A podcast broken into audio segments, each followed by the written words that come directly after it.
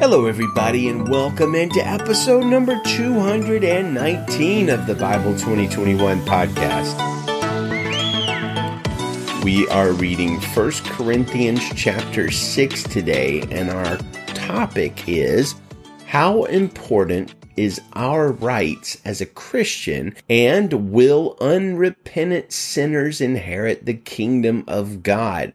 So, a couple of fairly heavy topics today. Our goal is to go through the Bible chapter by chapter and to be led by the Word of God. I want to invite you to check out our website, Bible2021.com, and to share the show with your friends and neighbors. So, important questions today. In fact, some of the most important questions that there are. How do we decide truth? How do we know what is right or wrong? How do we know what pleases God? How can we be saved from our sins and inherit eternal life? Is Jesus the only way to heaven or do multiple paths lead there?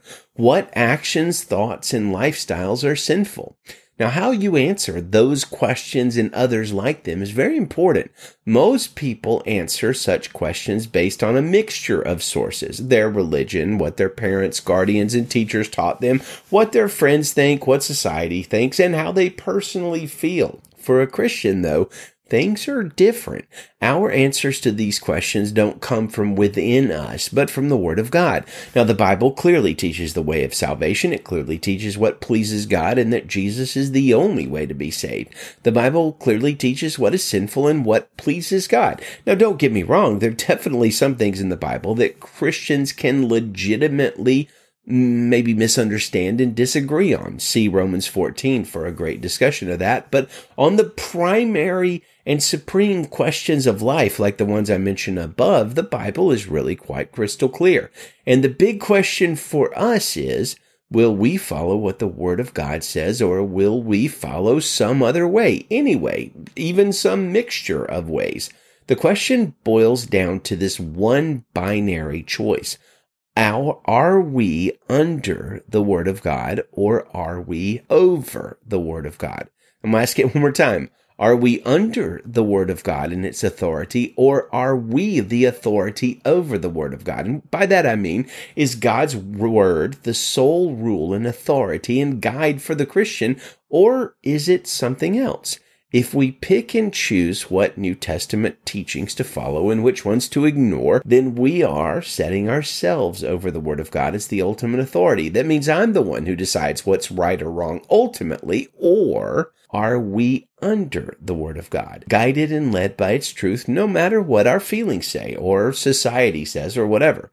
Now, I believe we must be under the Word of God. This is largely what is meant when we say Jesus is Lord. It means that He and His Word are over us. Now, I raise that question as we discuss 1 Corinthians 6 because this chapter is going to challenge us today both in a practical way and a spiritual way, and also because there are truths in 1 Corinthians 6 that run quite opposite to what society at large believes to be true, and Christians can be quite tempted to dismiss some of the important truths in this chapter, but that would be a great danger because the stakes are incredibly high. Practically, we are challenged in 1 Corinthians 6 because it tells us how to handle disputes with other Christians and even how to handle lawsuits with other Christians. And the fact is, lawsuits are barred completely. We're not allowed to do it. And uh, if we are in a dispute with other Christians, the Bible says that Christians in the church that we're at should assist us when we can't come to agreement. Now, does uh, 1 Corinthians 6 call for a formal church court sort of structure? I don't think so. It, it what Paul is telling us in the passage, which we'll read in a few moments, is very informal, and the goal seems to be unity, avoiding division. Now, yesterday, we discussed Paul's profound question in 1 Corinthians 5, where he says, What business is it of mine to judge outsiders?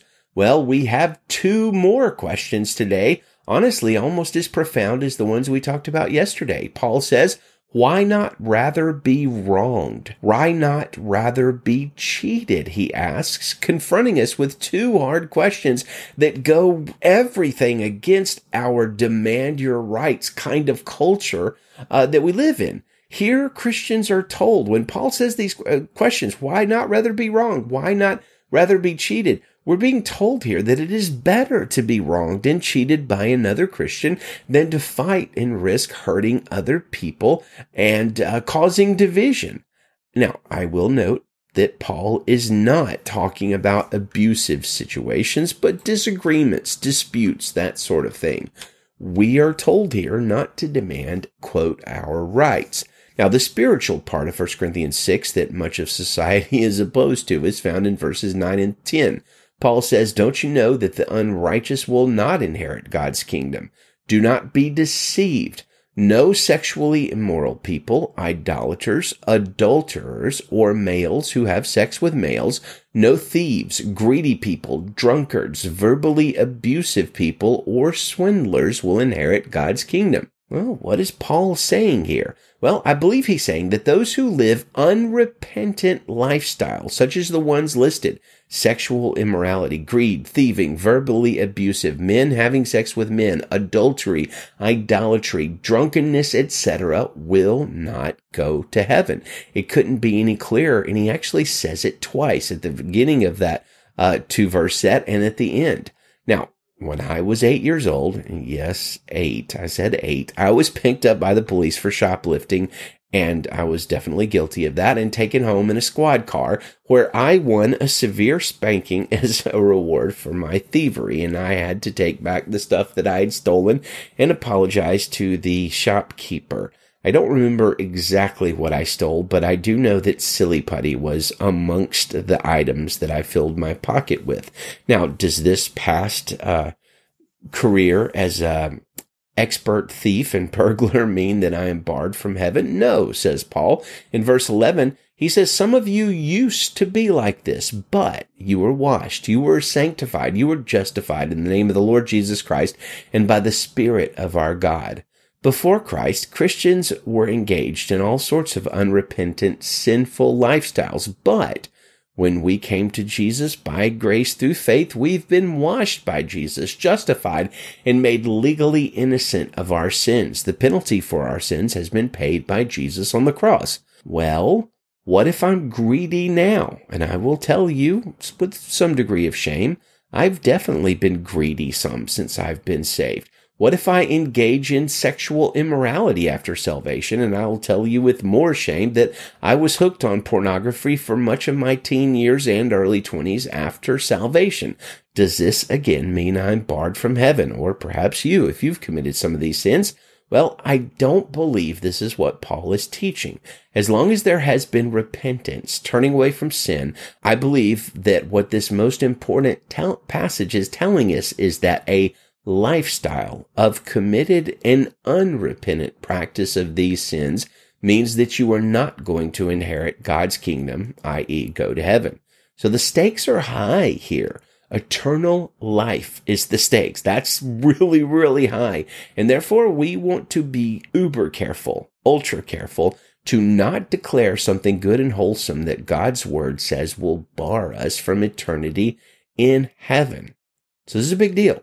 Well, what about people struggling with sin? Like perhaps a Christian who, uh, a person who is a Christian and loves the Lord, but is under the addiction of alcohol or sexual immorality or something along those lines. Could it be possible for such a person to be saved?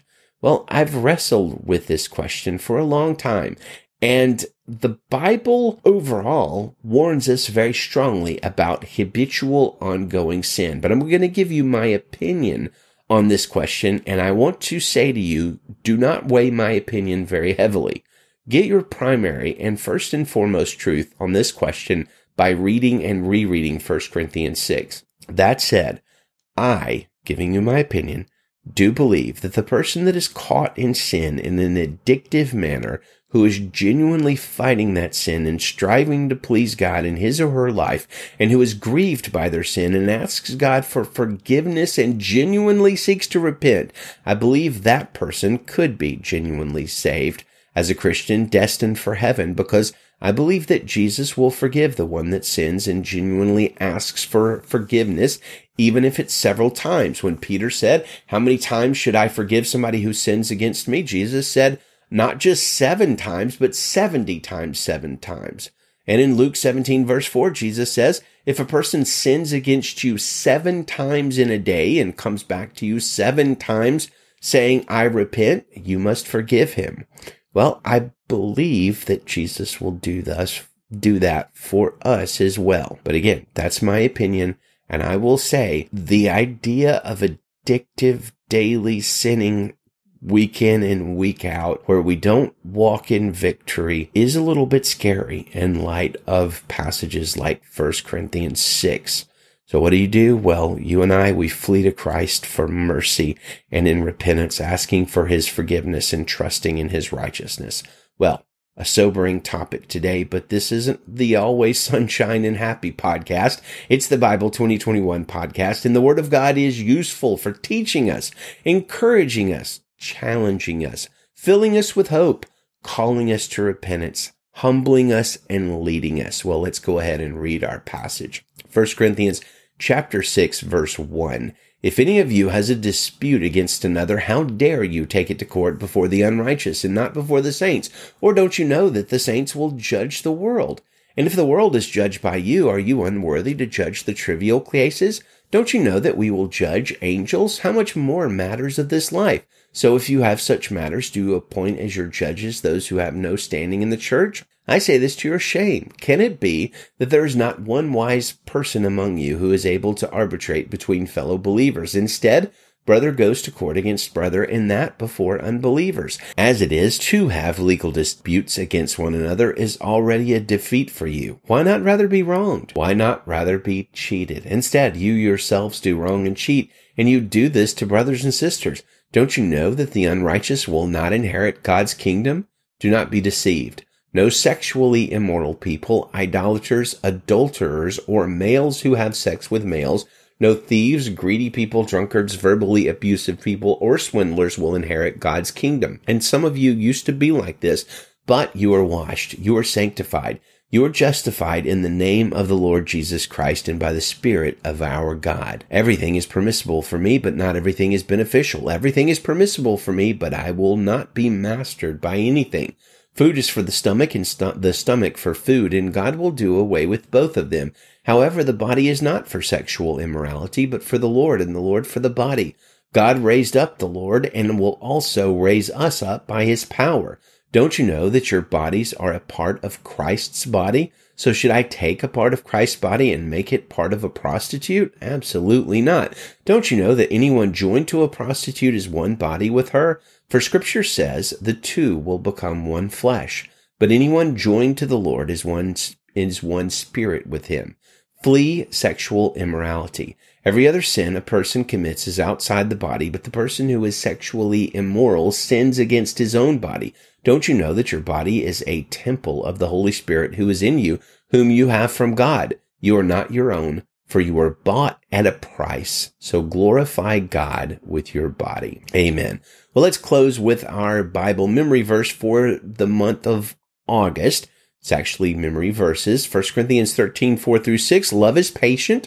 Love is kind. Love does not envy, is not boastful, is not arrogant, is not rude, is not self-seeking, is not irritable, and does not keep a record of wrongs. Love finds no joy in unrighteousness, but rejoices in the truth. It bears all things, believes all things, hopes all things, and endures all things. Amen. Well, good day to you, friends, and Godspeed.